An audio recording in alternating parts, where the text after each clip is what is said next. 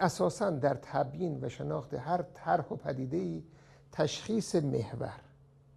و سپس ترسیم چشمانداز آن بسیار مهم و کلیدیه. تشخیص اصیل ترین پایه این گام اول در تحلیله. حالا می‌خوام ببینم در دین اولویت ها چیست؟ تو خانواده تو زندگی مشترکی که زن و شوهر با هم دیگه دارن. اگه محور باشه حق. من از خانومم حقوق همسری که دارم طلب کنم. خانومم از من حقوق خودشو فقط بخواد طلب کنه. محور حق باشه فقط. حق, حق طلبی نه تکلیف محوری. فرق داره با اینکه من ببینم من به عنوان شوهر چه تکالیف نسبت به زنم دارم به بچم دارم.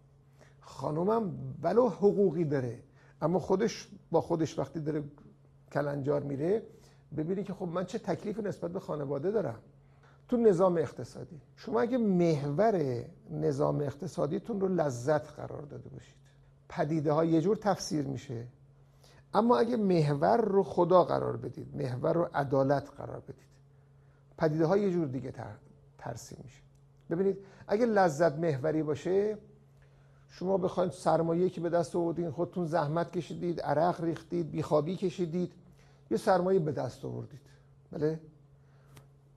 انفاق و ایثار و اینا توی اقتصادی که محورش لذته و سودجوییه. اون واژه ها معنا میده؟ قطعا من نمیده. اما اگه محور رو گذاشتید عدالت محور رو گذاشتید رضایت پروردگار.